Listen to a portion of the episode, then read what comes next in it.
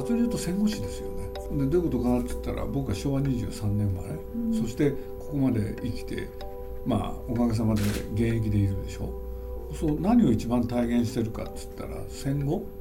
要するに日本がアメリカに負けて戦後日本がどういう道をたどったのか、うん、それが僕の人生とともにね全部あるっていうのが特徴じゃないかな。僕ら僕が生まれた頃なんて日本は貧しかったわけですよ、うん、それがどうやってねその焼け跡から日本が立ち直りそしてね繁栄を迎えたかそしてどうやってね目標を失っていったかっていう これでしょ？日本の戦後史って、うん、で僕自身もそれに興味あるしね、うん、だからまあ僕 NHK の友達なんかにもよく言ってるんですけどね戦後史っていう番組やってよって言ってるぐらいなんですよ。そうなんです、うん、だからそこを踏まえないとやっぱり未来見えないでしょ、うん、それは思いますね、うん、あんまり規制したくないですよね。これを見てくれとか。そうじゃなくてあの僕らが提供したものの中から何を受け取ってもらえるかでしょ、うん、っていう気が僕はしてるんですけどね、うん、これをここからこれを学んでくださいって言われるのは僕自身嫌いだったし。もう本読む時にもね学校で課題図書ってやったじゃないですか、はい、全くダメだったんですよ。課題だから嫌なんですよ。ね読む気もしなかった。日頃日頃から心がけておきたいですよね。それは理想を言えば、うん、鈴木敏夫のジブリ汗まみれ今週は8月31日まで福岡市博物館で開催中の鈴木敏夫とジブリ展福岡展に関する西日本新聞社の取材の模様をお送りします。鈴木敏夫とジブリ展福岡展は鈴木さんが子供時代から読んできた漫画や小説社会に出てから今もなお旺盛な好奇心で読み続けている歴史本やノンフィクション評論本などを通しその作品の作家からどんな影響を受け自身の思考術へとつなげていったのかそしてどのように作り手と向き合い編集者プロデューサーとしてスタジオジブリ映画を確立していったのかおよそ8800冊の書籍やおよそ1万本の映画作品を通じて探ります。まずはこんなお話から。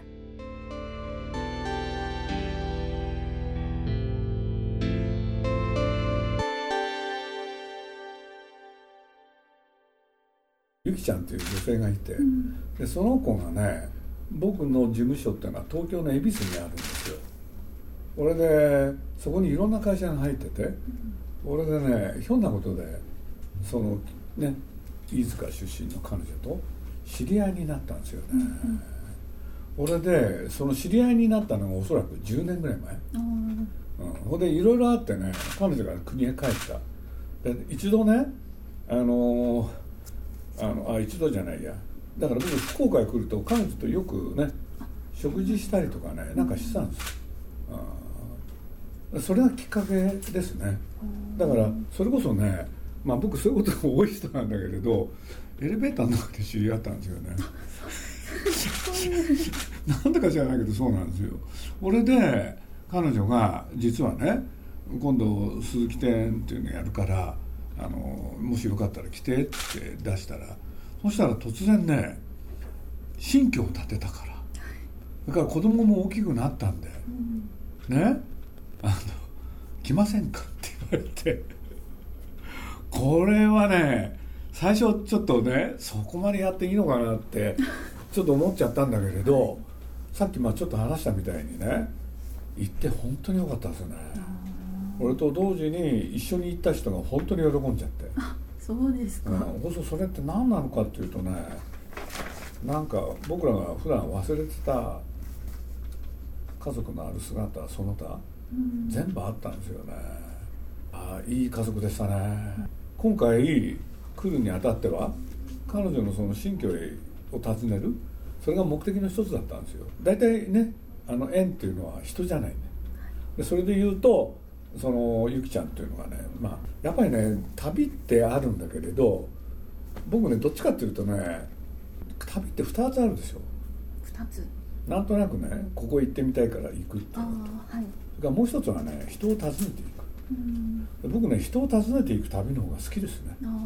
だからそれで言うと今回はまあついでと言っちゃいけないんだけれどこの福岡来るにあたって彼女のその新居を見るっていうのはものすごい楽しみだったあんあでで、まあ、そういうことで言えば期待していた以上のものがあったんでね。うん。よかったですね。はい。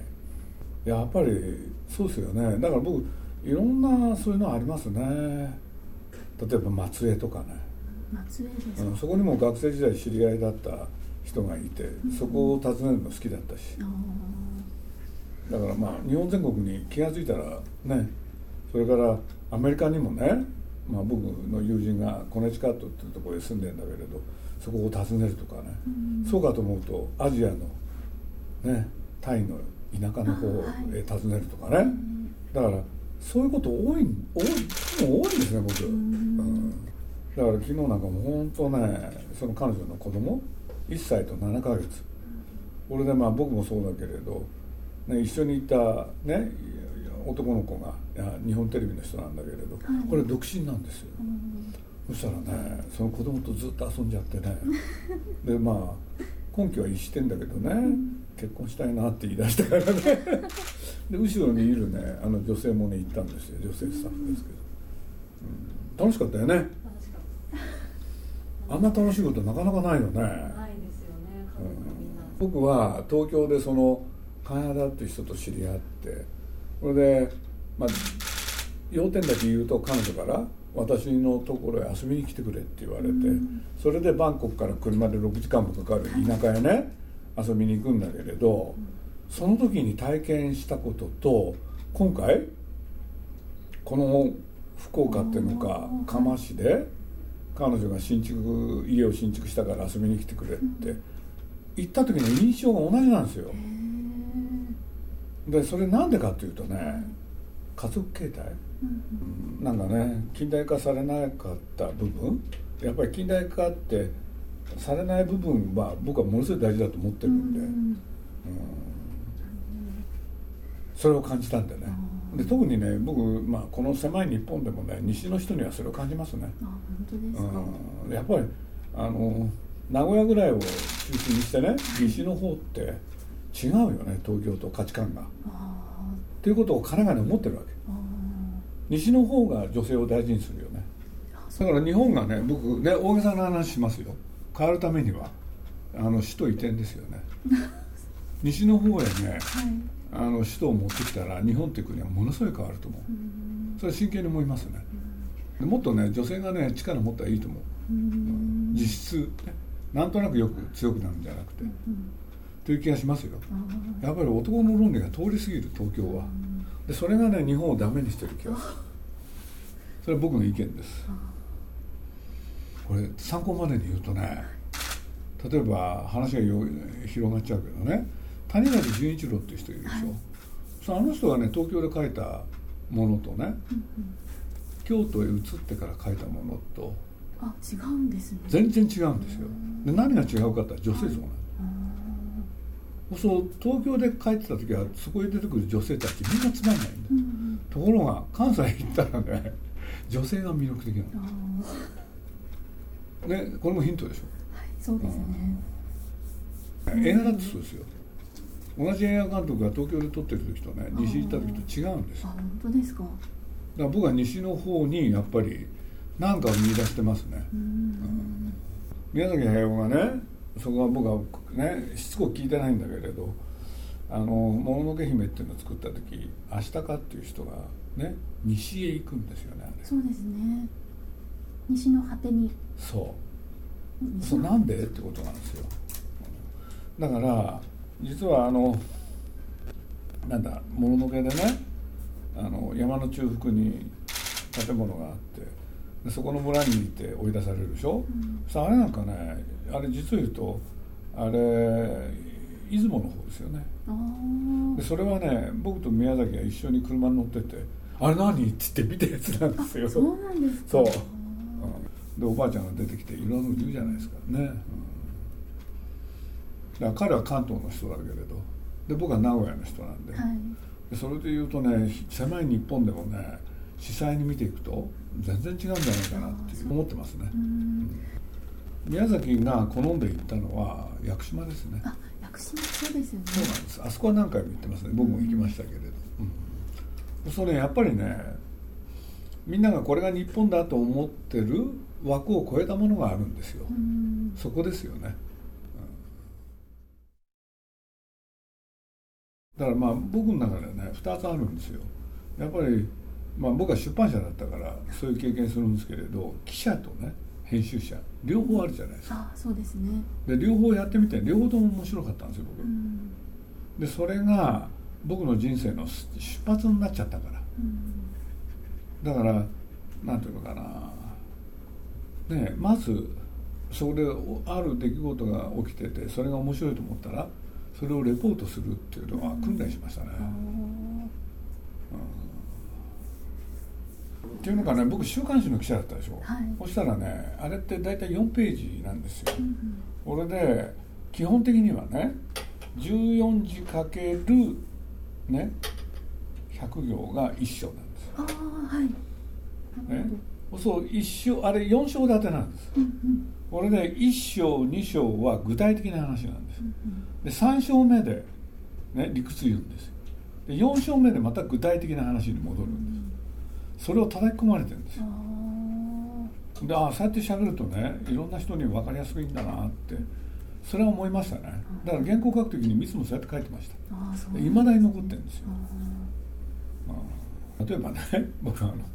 これ全然関係ないんだけど倍賞千恵子っていう役者さんがいて、うんはい、そう僕ねある原稿でね最近書いたやつなんですけれど、うん。この人はね地方のから地方出身者を演じるといいんだっていうことを書いたんですよ。だから東京の人やるとなんかね違和感あるんですよね。地方から東京に出てきた女性。それを演じさせると彼女ってすごい面白くて。でそういうことを具体的に書くことが好きですね、うん、例えばねそんなそんなことできるわけないんだけれど一番大きいのは、ね、作品の内容を一言で予感させる。まあ、いわゆるキャッチコピーってやつなんですけれどこれはまあ僕らの時代ね頑張ってやりましたよね考えて。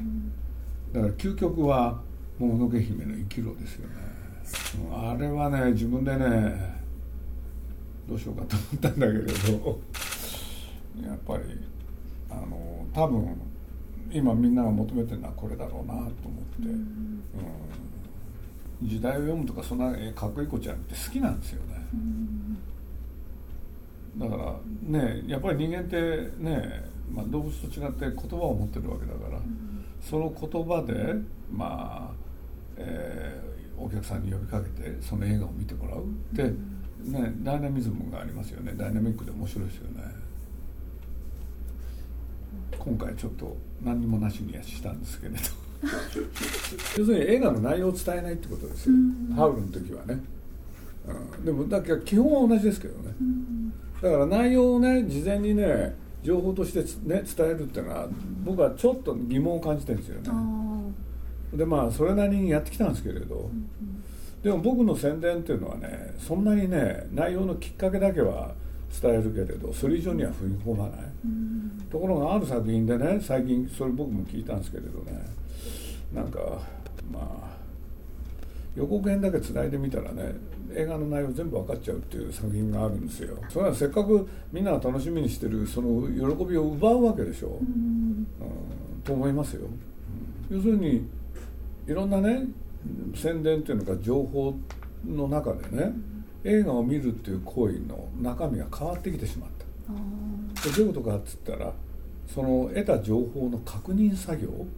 が映画を見ることになってる部分がありますよね、それはねお客さんに対して僕ねやっちゃいけないことだと思うんですよ、うん、それをやりたかった、うん、それをねその情報を出して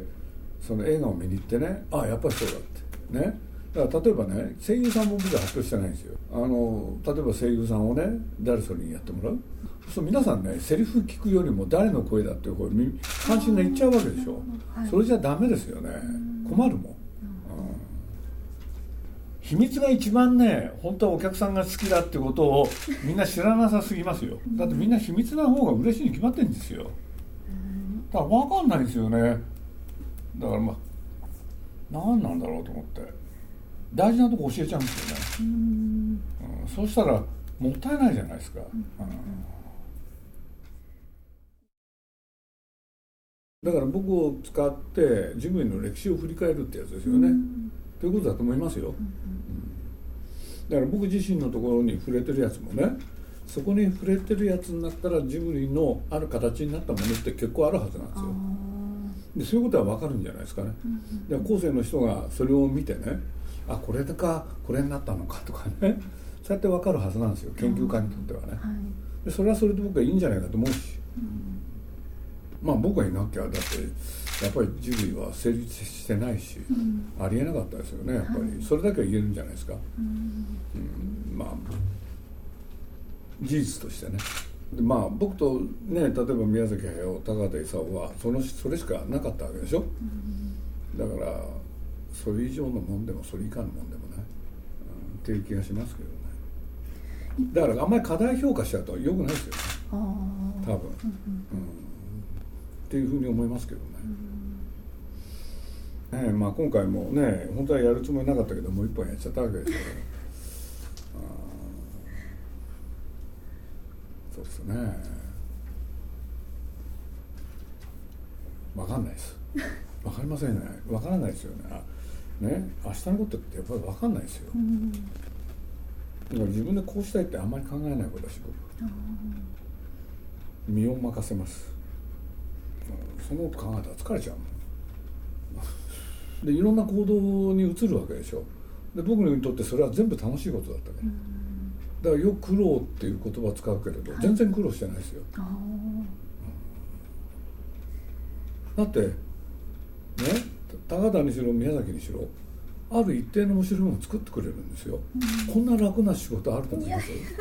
わ分かります？だって本当に楽なんですよこれそうなんですか。だってそれ保証が普通ないんだもん。ああなるほど。だから僕一番苦労したのは新人監督ですよ、若い人とするやるやる時だけが辛かった。しんどかったですよ。だってどうなるか分かんないんだもん。ほんでその何が面白いかの部分にね自分がねなんなんて言うんだろう。タッチしなきゃいけないでしょ、はい、それが辛かった、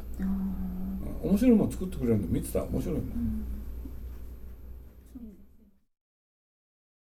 自分が豊かになったですよね。ものを考えるあのものを見る目がね、うん、広がったし。だからそれは得したことし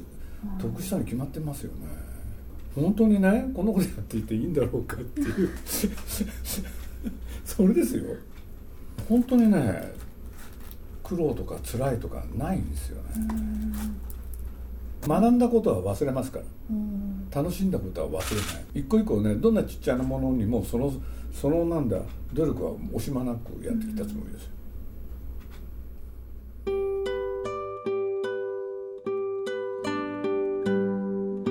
西日本新聞社の取材の模様いかがだったでしょうか？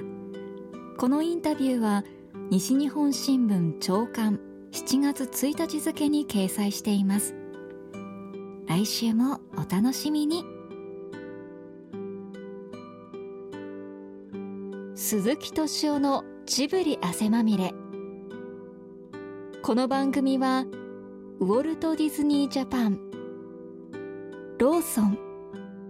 日清製粉グループ au の提供でお送りしました。